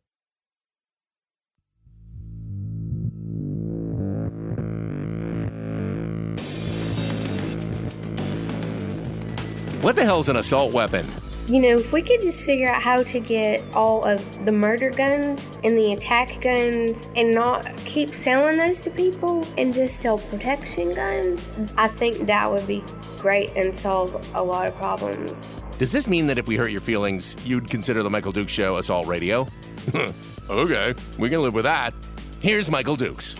Only protection guns. No murder guns around here. Nope. Do not get those. You only want the protection guns. Uh, let's go over to the phones. I got it all sorted out. I mean, I don't know what the problem was, but I fixed it because I'm a genius. Let's go over and talk to Elena in Anchor Point and see what she has to say this morning. Good morning, Elena. What is on your mind? Morning, Mike. How you doing? I cannot complain. It is Friday. I mean, what more could you ask for? Oh, that's for sure. No, what's on my mind is, um, you know, when you just had that little clip, you know, just self protection guns. I think all my guns and my husband's guns identify as protection guns. Absolutely. Um, and I'm sure everyone in North, in uh, excuse me, New Mexico, um, is going to probably be thinking that too. But here's my question: Why is not the governor of New Mexico facing treason? right now. I mean, she's committed treason. Why isn't she being arrested for it? If she's going to continue to pursue, quote unquote, suspending the Second Amendment, when our forefathers said these rights shall not be infringed upon. Right. Well, the, you know, the thing is, I mean, it's it's it's treasonous. It's not treasonous. It's impeachable. Okay, so it, it treason has got a very specific defi- you know has a very specific definition, but it is definitely an impeachable offense. Violating and blatantly violating the Constitution or attempting to suppress constitutional rights is an impeachable offense, and uh, maybe down the road she could be prosecuted for something like that. But I mean, like I said, you're seeing the reaction from people like David Hogg all the way up to gun rights organizations. Um, I mean, the woman has lost her mind. I, I, don't. I think that there'll definitely be impeachment proceedings, but treason is very specific in its in its wording and what it means. No, and I get that. I just it seems like there would be some aspect of where treason, as you know, as you said, down the road could happen. But even her own, uh, you know, state attorney who is a Democrat. Yeah. I'm not going to do this. Yeah. No. Because, you know, like I've heard on Facebook, the first person to be arrested in the state of New Mexico for legally carrying their gun is going to sue the sheriff, the police, you know, whoever, the attorney, state's attorney general, the governor, and the state is just going to go bankrupt if she starts pursuing this. Yeah, no, I agree. I mean, that's exactly it. I think that's why you're seeing all these people step away, Elena. I think that they are all stepping away because they realize this is a hand grenade with the pin out, and she's hugging it to her chest like it's the greatest thing ever. And they're like, no, no, no, we're going to step away from this because this is. I think she's officially ended her political career with this. I'll be honest with you. I do not see. Oh, uh, I do not see her being reelected at all. Well, and then when you have CNN correcting her, where are the rights? Where is your right? Where are you getting it that you can do this? This is the Constitution of the United States, and you have Right. the Constitution of New Mexico that she's supposed to follow and uphold. Yeah. So, well, um, that's right. Where do you, know, get the you authority? a liberal-based show like CNN, in my opinion, I know there's going to be people out there that don't agree, but that's their opinion, and right now, for me, it does not matter. Um, but when you have CNN schooling her, that's kind of a. I think that would kind of be a waking up, but maybe she's just seeing life through her rose-colored glasses. No, I think she's drunk with power. I think this is a power drunk exercise. I think she feels like, you know, she can do anything at all. Jacob Sullum's got another article out talking about the blatantly unconstitutional gun edict highlights the hazards of emergency powers. She is just drunk with the use of the emergency powers over the last couple of years, and she just has lost. She just lost it. She's lost the thread here, and uh, and I agree. I think everybody's Well, stepping back from her yeah. because of that. Well, and she lost the power. I mean, she lost it when um, she was the governor for COVID. I have a friend of mine who lives in New Mexico, and it was just absurd with the restrictions that she made everybody go through. Yeah, So no, absolutely. hopefully the impeachment will start pretty soon. Yeah, no, and like I said, I think the, it's being reported that the Republicans feel pretty comfortable that some of the Democrats will join them on this. So I think it'll be interesting to see. Elena, thank you for your call. I got more calls to get to, so appreciate it. I'll be uh, I'll, I appreciate you calling in. Let's go over to uh, Fred out in Rhode Island, who was on the line earlier. Fred, I apologize. What's going on, my friend? How you doing? Oh, I just accidentally paused Fred The again. thing- Go ahead, Fred. The, the thing, the thing. Hello, hear me all right now, Mike? I hear me okay? You are okay, my friend. Go ahead. Good, good, excellent. Okay, uh, my, my, my take on this is the way I see it. This governor is in cahoots with the uh, the woke, uh, globalist, you know, tyranny, insanity crowd, who's trying to push all kinds of things. And what they, I think, what this whole thing is a conspiracy to chip away at Bruen, to try to find a way through Bruen, to defeat Bruen, and uh, basically do whatever they wish to do, exactly the way they want to do it. You know, to in, in, to bypass the Bruen decision. I think this was all centered around defeating Bruen in their mind. Uh, I mean, it could be, but again, overturning Supreme Court precedent is not easy, as we've seen with Wade and Marshall and other things. So, I mean, good luck with that. But I think even at this point, they realize she's not even, this is not even into the Bruen light. This is just, you cannot suspend a constitutional right. Forget about Bruen. You can't suspend a constitutional right simply because you're declaring an emergency. There is no provision for a state to suspend a federal constitutional right, period. Well, yeah, you're absolutely right there, but I think they're not looking at it from that aspect. They're just looking at whatever, whatever they can chip away at and you know call a victory is what I think. It, you know, this is their goal. I think she's nothing more than a puppet on a string, being being you know manipulated by others who are sit behind the scenes. Yeah. And you know aren't really being called out on this. And if we knew who these people were, then we could really do some damage to them and put them in their place. But until that happens, you know, this is just going to be you know, one kabuki show after another. Well, uh, she's outed herself here. I mean, she's outed herself, and I think she's neutered herself as far as any f- future political aspirations. So it will be interesting to see where it goes. But yeah, I mean, this is you know, like you said, this is uh, this is I think they're attempting everything they can, and this this is what's happening across the country, is they're pushing back on Bruen by creating restrictions and safe spaces and everything else and they're doing it as a way to punish lawful gun owners, making them take these things to court and move forward. But I think that there's a I think there's a swing, Fred. I think that there's a swing. I think people are frustrated with what's going on, and maybe the politicians will catch up. But we'll we'll see what happens with that.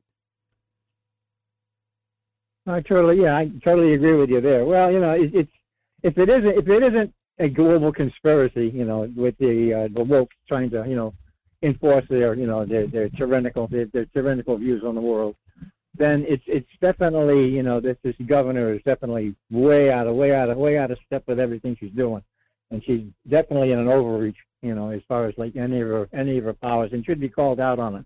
But I think they should really be looking behind the scenes to find out who else is who else is behind this. Who, uh, who who's pushing Yeah. the button? No, I time, time to find out. Yeah, well, I think it's all I think it's all about philosophy. I don't know if it's a conspiracy. I think it's about philosophy, but you could be right. Thanks, Fred. It's good to hear from you, my friend. Thanks for calling in from Rhode Island this morning. Let's go over to Ron in North Pole, see what he has to say. Good morning, Ron. What's on your mind, my friend? Well, I think Fred stole a little bit of my thunder. I suppose you can call me a conspiracy theorist if uh, folks wish to, but uh, I see the governor of New Mexico as being nothing more than a stalking horse. So you think you think that she's doing this at the behest of some deeper plot or deeper organization or or is it just a philosophy? Is it just she believes that she's doing the right thing by her personal beliefs and philosophy that guns bad, uh, control good? I mean, what what do you think?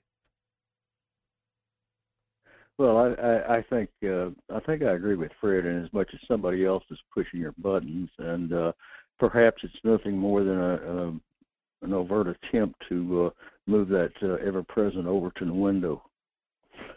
Well, uh, I wouldn't. I, that could be. I mean, that is really. It could just be moving that perception window forward. Unfortunately, I don't know. Would would would Grisham willingly sacrifice herself on this? Because I think she has. Um, it's an interesting thought. Well, I think if I think if you look down the if you look down the road, you'll probably find a golden parachute somewhere. That well, that is possible. That is possible. All right. Well, thanks, Ron. I appreciate it. she's, All right. she's got Take the care. she's got the bailout somewhere on that. One final line. Let's go over here. Good morning. Who's this? Where are you calling from? Hey, Michael, it's LD. Hello, LD, my friend. What's going on? Ah, just been busy, busy. Don and I just got back from the USCCA National Conference in Milwaukee, Wisconsin. That was a lot of fun. It was really inspiring to see a lot of people there and a lot of good training. We were guest instructors for Force on Force and a lot of stuff. So it was a great time. Awesome. Um, awesome. Real quick, I was just going to bounce a few things off you. Um, one was Elena. Actually, uh, funny she brings that up. I saw Judge Napolitano on air talking about there is a statute. I don't know if it's federal or state that she could be arrested for. I don't know what the charges specifically would be or what the statue would be, but he was saying there is something there. So, Oh, I- I- if someone wants to look into that, they can find out more about that. But, Yeah. Well, I, that's interesting to say because but my big point I want to bring Go ahead quickly. Oh, I'm sorry. Uh, Chickaloon uh, Volunteer Fire Department uh, has tasked me with kind of helping out with a fundraiser. And so I got AK Guns and Stuff with Mike Lamphere to donate a bunch of guns for a wall of guns and a bunch of raffles. Uh, my department is donating a 30 6, and we also have a GoFundMe page. Um, if the GoFundMe page reaches its goal of $12,000, I'm donating one of my personal Wilson Combat AR 15s that everyone who donates twenty dollars, I'll put their name in a hat, and uh, we're going to try to get this uh, volunteer fire department, these great bunch of girls and guys, to uh, get some more money flushed up because winter's coming. We know it's fire season. We Right. know still fires. What's the what's the pretty prevalent in that area? So whatever we can do to help them. Yeah, what's uh, uh we'll I'll have you back on to talk about this. We got to go though. I'm up against the break. LD, thanks. Hold the line for a second. Folks, the Michael Duke show Common Sense Radio.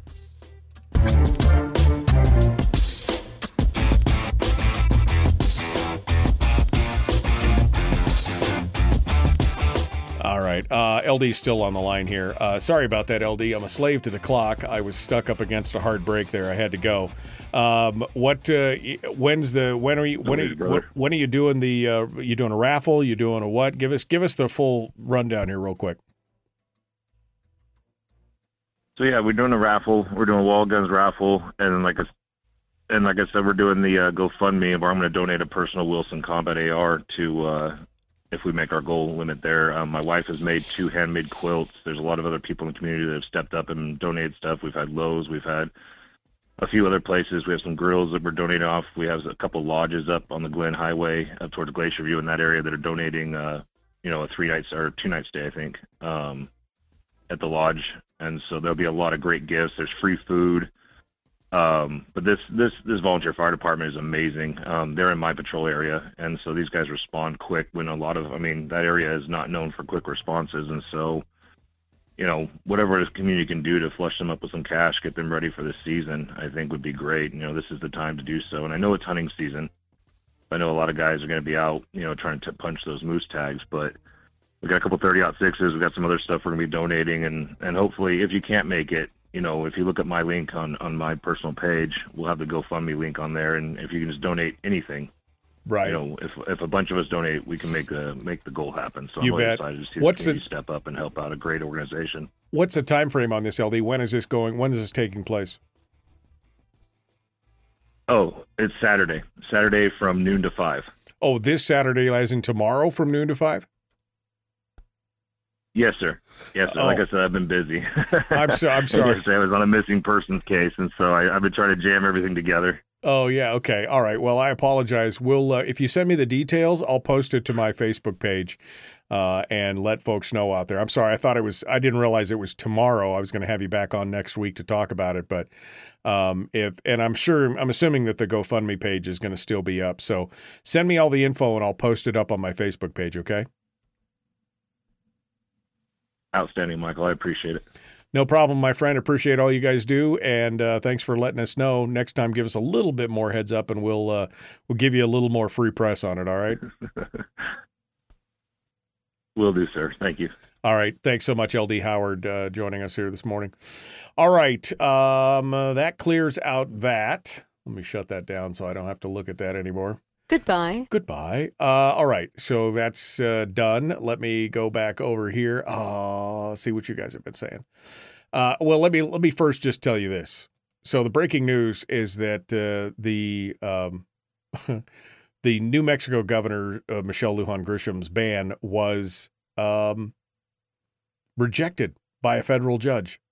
Um, while he seemed awfully sympathetic to Grisham at times, the Biden appointee ultimately ruled against the governor in a hearing on Wednesday afternoon, opining that under the Supreme Court precedent that he has to follow, the public health order and executive order suspending the right uh, suspending the right to carry would likely violate the Second Amendment and has granted a temporary restraining order and halting whatever enforcement may take place. Um, and basically, they he said, "You've got a hard road here." He told the attorney for uh, Lujan or Grisham. He said, uh, "You have a hard road here, especially given the Supreme Court's holding in Bruen, and it was a burden." that she proved unable and largely unwilling to bear. Instead of trying to refute Bruen and its acknowledgement of the fundamental importance of the right to keep and bear arms, the attorney claimed that Bruen is so flawed that it shouldn't play much, if any, of a role in deciding the future of the governor's order. This is the attorney for the governor. Uh, he says, We're looking at something that did not exist at the time of the founding, she insisted. The commingling of two very serious issues drugs and guns. Well, there was drugs. There was opium and Valium, laudanum, they called it, and alcohol. So those things were there. I mean, it was the confluence of emergencies requires a very temporary cooling off period.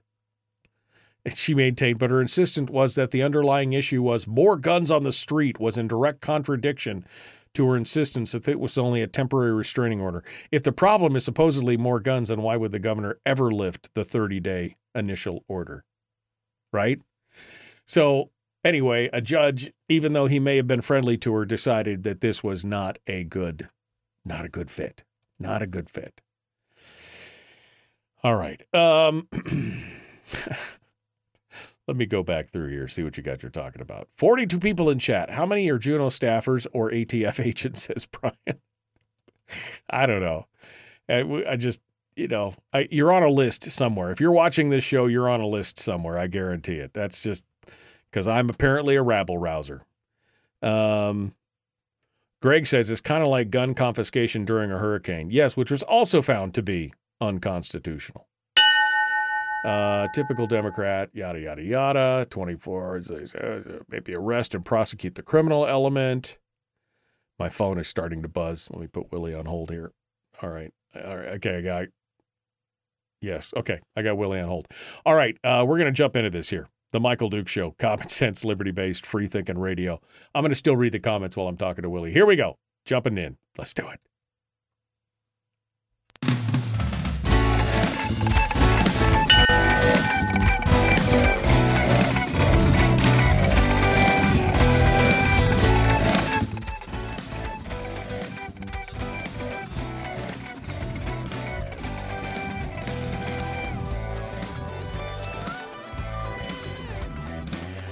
Okay. Oh, we're all ready. It's the weekend. Damn, it was a fast week. I don't know. I mean, I just blink and it's Friday. I don't know what's going on. Could every week be this way? Maybe. I didn't get nearly what I need to get done done, so maybe not. Anyway, it's the weekend. Willie Waffle, wafflemovies.com, comes on board to share with us, and uh, he's here right now. Hello, my friend. How are you? I'm feeling great. You got to remember, whatever you didn't get done this week, hey, that's what Monday's for.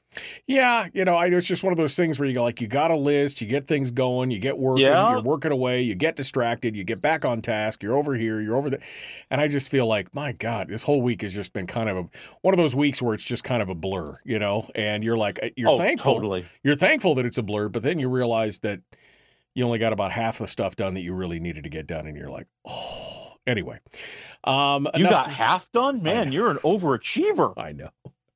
It just means I'm not. I'm really going to have the Sunday blues come this Sunday. I'll tell you. I guarantee. you. Yeah, exactly. Um, all right. Well, let's uh, let's get into it. Uh, a lot of news today. A lot of it centering around one specific individual. But first, let's start off with my wife. Is she squealing in the other room? I'm not sure. Murder she wrote. My wife would just be like, "What? Murder she wrote." The movie. What? Give me give me the give me the deal here. It's happening, people. Okay, so before the strike uh, kicked in, Universal Pictures made a deal to develop a movie version of the Angela Lansbury classic. They've brought in Amy Pascal, who's a very uh, well-known producer and and used to run Sony Pictures. Uh, they brought in, uh, you know, a couple of uh, good writers from from uh, from some hot prospect movies that are coming out this fall, and they said, "Yep, we're developing it." And I went. I don't know. Is it going to work as a Yeah, movie? Is yeah. it going to work without Angela Lansbury? I mean, let's be honest. Angela Lansbury is why that show was awesome. Yeah, I mean, just everything exactly. about her and her performance and the character she created. I mean, I just I don't think Katherine Heigl could do the same thing. Oh, is that who it is? Is Katherine Heigl? Oh, No, I'm just throwing names out Oh, there. okay. I don't think Jennifer. I don't think Jennifer Garner could do the same thing. I don't think Jennifer Lopez could do the same thing. Uh, yeah. I don't know if Natalie Portman could do the same thing. Whoever it is, they are going to have some big, big shoes to fill. Right? I mean, this is. I mean, it's it's like Right. nearly an impossibility. I mean, I just can't. You know, and and uh, we've talked about this in the past. How uh, you know they should do new things because sometimes you just can't get lightning to strike twice. I mean, it's a brilliant. It was a fun show. It was brilliant, but like you said, that was mostly driven by the personality of Yeah. Angela Lansbury, and I just, I just don't think, I don't know of anybody that could slip in and fill those shoes. I can't think of anybody right now. I mean, you know, plus the, the competition's a lot heavier. I mean, you you've got not only all the networks, the cables, uh, the cable, the streaming. You've got the movies. I mean, like you know, what's going to distinguish Murder She Wrote from all the other murder mysteries that we have, like the one we're going to talk about today? Yeah. So you know, I think that's a big problem too. I think the competition is going to make it harder. I yeah, I would agree. I mean, I think maybe if you uh if you wanted to give it a British twist, maybe Maggie Smith, she might be able to pull that off. But, oh, yeah, you right? have to pay her bank But, though. yeah. Oh God, you're right though. She'd be great. Or oh God, I just oh my God, you you just Yeah. wow. Or Ma- Helen, what about Helen Mirren? Helen Mirren might be able to do it, but I think Maggie Smith's got that kind of that gravitas and that She would be She's got the perfect. She would snarkiness, you know. She's got kind of that snarky, sassy attitude. Um, but yeah, I mean, I just can't think of any women of an older age who would really slide right. I mean, I don't, who knows? Maybe they'll make her in her forties. I, I have no idea, but Well, that's my concern. Yeah. All of a sudden, she becomes like, you know, she becomes like a 35 year old hottie. Okay. All of a sudden, Alexandra Daddario is playing her, which I would be fine with, but it wouldn't be the same character. yeah, no. Again, hard to hard to get that lightning in a bottle again. But I guess we'll see. We'll see what happens when it comes. I know my wife will be excited at least to check it out because that was one of her favorite things with her grandma was watching Murder She Wrote, and uh, there you go. Um, all right, last week or maybe it was the week before, we talked about Paramount and Nickelodeon doing the whole team up to kind of do that crossover with football and everything, Yeah. which I thought was a unique idea. I mean, I don't know what it's going to do, but it's a unique idea. Well, Disney is getting in on the program. Yeah, Disney's like, oh, oh, you you think your cartoon characters can get involved with football? Well, let's roll out our cartoon characters, my friends. And yes, they are. I don't know how else to put. it, They're copying Nickelodeon and Paramount. And uh, so what's going to happen is on October first, October first, the Jacksonville Jaguars will be traveling to England to take on I forget who. I think it's the Atlanta Falcons and it's going to be on ESPN, but they also have ESPN Plus, where or eh, I think it's no, I'm sorry, it's going to they're going to put this on Disney Plus. They're going to put this on Disney Plus. All the characters from Toy Story will be playing the football game. Yes, they are going to be mimicking like highlights and what's going on on the field, and the whole stadium, the whole field is going to be set up in Andy's bedroom. They even have a halftime show, right? They do have a halftime show. This is the best part. Here's the best part. The halftime show, if you've seen the movies, will be the infamous Daredevil Duke Kaboom doing a motorcycle jump In Andy, in Andy's room. in Andy's room, baby. I can't gonna be awesome. Technically, I can't imagine how difficult this would be because they're going to be mirroring what's going on in the real game. Ah. Putting stuff together in real time, and I mean, I don't, I just, I don't even know how they do. I, it, or, but- or you know, my thought was that they're they're creating like stock plays. Like you know, let's create what looks like a pass for a touchdown, and we can approximate all the different places where it could happen in the end zone. Or you know, let's let's uh, let's uh, let's you know mimic a kickoff and and you know where how it could go together and how it could play out. I mean, Yeah. I I just I I think you know if they have the technology to turn that into like like you said in real time into the cartoon characters doing the the uh, the plays that blows my mind yeah, no. Well, like you said, get them while they're young. Get them while they're young. oh yeah oh that's totally what it is too we're gonna addict all those kids to football because they know Well- hey, you listen the, uh, the nfl knows that they're fighting a big battle with Oh. younger generations and their love for football because they're starting to go towards soccer and their their moms and dads kind of don't mind Yeah. the kids going to No. soccer because they don't get the injuries and the head stuff. Well, Yeah, and I get it. and they don't like the wokeness of the NFL. You see the whole NFL thing; they got booed That- the other day for playing playing the the black national anthem, which I'd never heard before, uh, and they got booed. And it was, I mean, it's just it's it's horrific. Anyway, uh, whatever. I guess it. We'll see. We'll see which one reigns supreme: Disney Plus or Nick, uh, Paramount Nickelodeon. Um, all right. Well, the next three stories are all surrounding one woman who does things her, Oh, yeah. her way. Uh, I've always liked her. I, I think she's a firecracker. Um, but we're talking about Drew Barrymore, of all people. Drew Barrymore. She's in the news like all over the place. Yeah, so Drew Barrymore, I- it, frankly, I think has opened up the floodgates and has, in a lot of ways, made this strike a lot harder for the writers and the actors. So Drew Barrymore, as a lot of people know, has a daytime talk show, and uh, she was very, very vocal about not hosting like the MTV uh, was. I think it was the movie awards, the movie awards, uh, back when the strike first started, because she wanted to stand in solidarity with the writers. And now she's bringing the show back the show has been taping this week. It is going to be uh, it's going to be premiering on Monday, and uh, she said, "Listen, I'm doing it. I, I I know people aren't going to be happy about it. They they want us to stand in solidarity with the strike, but we're moving forward." Right. And Because she in- has no writers Yeah. or anything else that are associated with the strike, right? She has no no union writers or anything else on there.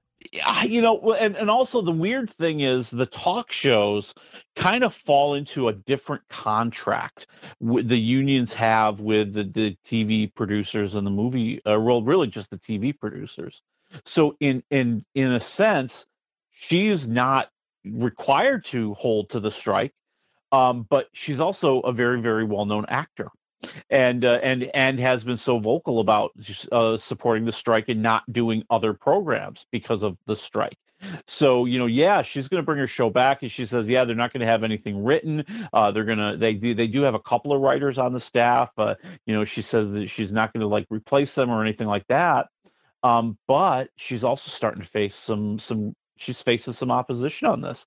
Uh, she was immediately dropped as the host of the National Book Awards which said that you know we we support writers and their their uh, their creation and their contribution to culture. And um, we can't have her hosting this thing. Uh, you know she said she's not going to have any actors on to promote their uh, movies and tv shows which is something all the actors are saying they will not do uh, while they're on strike.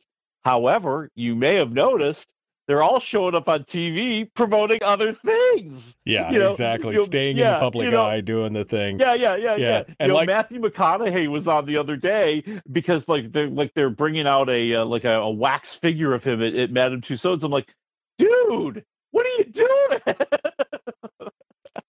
he's trying to stay in the public eye, is what he's trying to do. But uh, she's Yeah, she's totally. she may just be the first of many, right? Because I guess the View She has is. come back, and Jennifer hudson the. View has come of- back. Yeah. Yep. The talk uh, is coming back on Monday. The Jennifer Hudson show is coming back on Monday. Yeah, The View has already been doing it. Uh, Bill Maher uh, just yesterday said he's bringing back Real Time with Bill Maher on HBO, and and he said, listen, you know, I he said we're not going to do any written material, but the fact is, I got like 50 other people on this TV show that need to make money. Yeah, and exactly. I, I got to do it for them too. Yeah. And so you know, and and I think that's going to be the battle cry, and and you know, and for lack of a better term, the cover for a lot of these people. Hey, I you know, I love those five writers I've got, but I got 50 other people that Yeah, need to make I support living. the writers, but not everybody else can Yep. suffer because the writers are getting their day. I mean, that's just that's matter of fact, I think that's almost exactly what Bill Maher said. Yeah, I think that's almost exactly what Yeah. he said. Yeah. All right. Yep. Well, uh, let's. That's all. That's all. Uh, uh, Drew Barrymore. Good for her. Let's move Oh, on. God. Go ahead. Oh, I got to tell you the best part. I got to tell you the best part. So they've been taping the Drew Barrymore show this week, Right. And the and the the Writers Guild was striking out in front of her studio, and a couple of folks came because they had tickets to the show, and they were given pins supporting the Writers Guild in the strike. And when they walked into the studio, they were thrown out. Oh man. Oh man.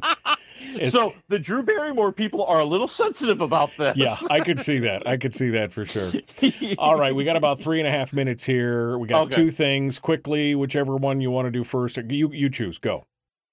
Yeah, you know, I mean, I'll start with with our Netflix docu series, and and I'll be honest with you, there's not a lot going on this week. It seems like a lot of stuff is happening on the stream. Like Barbie is going to be able to be rented or bought on streams. Uh, Elemental, the big Disney Plus animated movie, is going to be out on Disney Plus.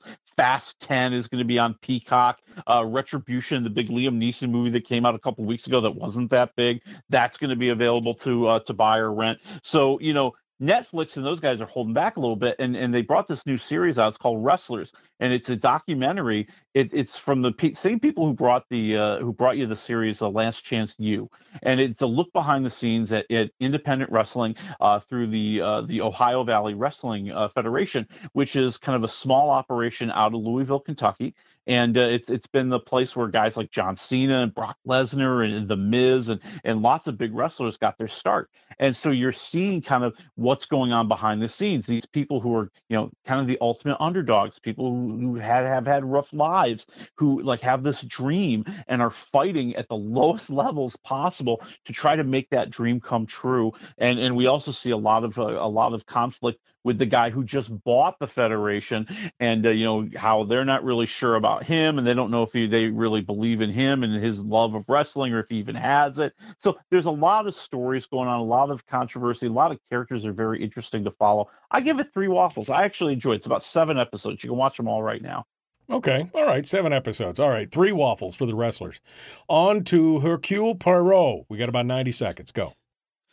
A haunting in Venice. And there's a lot going on in this movie, like almost too much. Matter of fact, I'm going to say it too much. So he's retired, he's living in Venice, and an old friend comes by, played by Tina Fey, an author who wrote a whole bunch of books with a character who was a very thinly veiled version of Mr. Poirot. Right. And she's invited him to a Halloween seance in a haunted house because she wants to see if he can solve if it's really haunted or not. And then a murder happens.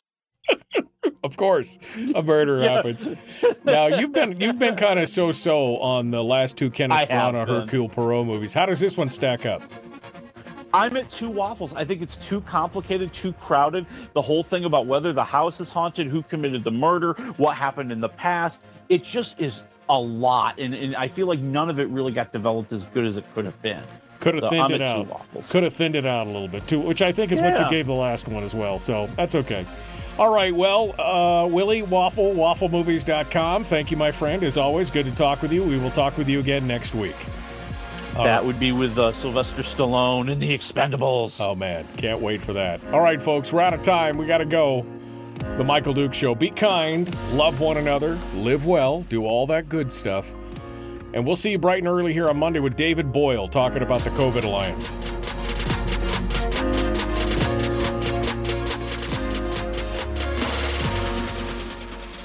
Yeah, if I remember correctly, I think you gave the Orient Express a lower grade Yeah, I than you gave Death on the Nile. But I thought they were both. Yeah. I mean, the thing here's the problem, Willie, is that no longer mm-hmm. all the are these movies. The twist, you don't see the twist. You you, you see that you know the story, and so you watch Right. it, and you don't see the you don't see the twist coming because you're already in on the joke, and so it makes it harder to really appreciate it. I think that they're beautifully shot. I think that they were well done. I enjoyed both. I wa- enjoyed watching both of them. I'm a huge Hercule Poirot fan. Um, I have never, I don't know the story of The Haunting in Venice. I don't know if I have never seen a, an adaptation of it, so maybe this will be new to me. But you know, it, I think Branagh does a pretty good job. Now, maybe should it have been? Is it a long movie? Should it have been stretched out more so they could develop No, more, or what? That's one of the things I really like. It was only about an hour, 45 minutes. Uh, you know, and I like the faster pace. I think that works out very, very well. Um, I'm with you. I think that the, the biggest problem I have, and I have this problem with a lot of mystery movies, I feel like they don't play fair. They don't give you, as a viewer, a chance to pick up on clues and to follow the story and try to solve it yourself. You know, there's always some big twist at the end that you know you never could have seen coming. Even even when you know they're trying to drop hints as they're leading up to the revelation of why Poirot knew that person was the murderer. You know, I just feel like you know. I, at least you know at least let me participate in the mystery as well and i don't think they let you do that a lot I think Knives Out really did a good job of that. No, that one was awesome. Yeah, so, I mean- oh, totally. And, and Glass Onion, I liked a great deal as well. Exactly. So I think, I mean, you see Yeah. these things, and they very much harken back to the old day. Plus, they're new stories. We know what's going to happen in, you know, Orient Express. We know what's going to happen in Death on the Nile. This one is a little less well known, but again, we knew what the twist was, and so it's a revelation, but it didn't shock us because you know what I mean. It's like when you know the Yeah. story, make up a new one. Make you know, Glass Onion, Knives, both great. I mean, I don't know why you wouldn't. Uh, you know, get Rian Johnson. What's his name? Rian, whatever his name is. Yeah, is. Rian John- Rian yeah, Johnson. yeah. Why wouldn't you get him on more of these and have him make a whole bunch of new? I mean, I love the detective. I th- I, I think he could make two or three more of those movies with uh, with the Southern Detective, and it would just be fantastic. I would love it. It would be amazing. I have those are some of my favorite movies of the last five years, easily. Um, up, up there in the top for sure. Yeah, and, and you know, I, I just I like Kenneth Branagh. I think he's a good actor. Um, I think Tina Fey brings a lot of nice comic relief to the movie that you know I don't think we had a lot in the last couple of films. Uh, so that was fun. Uh, you know, I just I want you know I just I, I guess maybe my expectations are too high. Maybe I want it too much, man. Well, I mean, I could see that. I love me a good murder mystery, but when you know the story and everything, and may I don't know, I'll have to watch it. I'll, I may, you know, maybe we'll feel better about it after you watch it again or something. But um, I do love a good murder mystery, and I love Hercule Poirot as a character. I think Branagh does okay. I mean, you should have brought David Suchet back, quite honestly. I mean, that because that guy, that guy is Hercule Poirot. But um, yeah, I mean, interesting stuff. I mean, if you get if you're jonesing for it, just go back and get Acorn TV or BritBox, whichever one it is, and they've got like all. 20 seasons of Hercule Poirot on that. Ooh, wow. Yeah, I mean, and Well, each and- yeah, and each episode is like a mini movie. It's like 90 minutes apiece. It's amazing. That's cool. And I honestly, I think this movie will be available on the streams in time for Halloween. I Oh, really do. Wow. Okay, that's Yeah. quick. Yeah. All right. Well, Willie, thank you, my friend. Next week, The Expendables. I can't wait to see the, these movies. Are so so ridiculous, but I mean, there's so Oh, much so- fun. Uh, Yeah. right. All right. Yeah. We'll see you next week, my friend. Thanks for coming on board. All right, folks, gotta go. We will see you tomorrow, uh, Monday. That's what I meant. I meant Monday. We'll see. We'll see. I don't want to work this weekend. We'll see you then. Have a great weekend.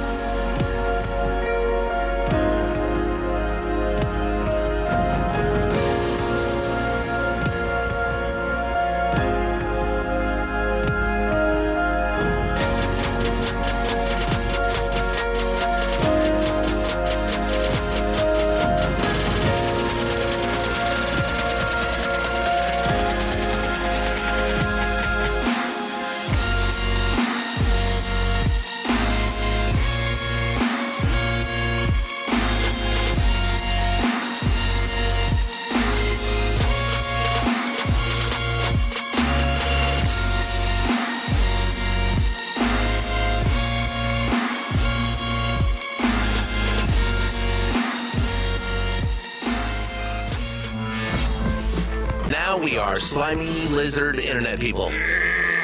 It's the Michael Duke Show.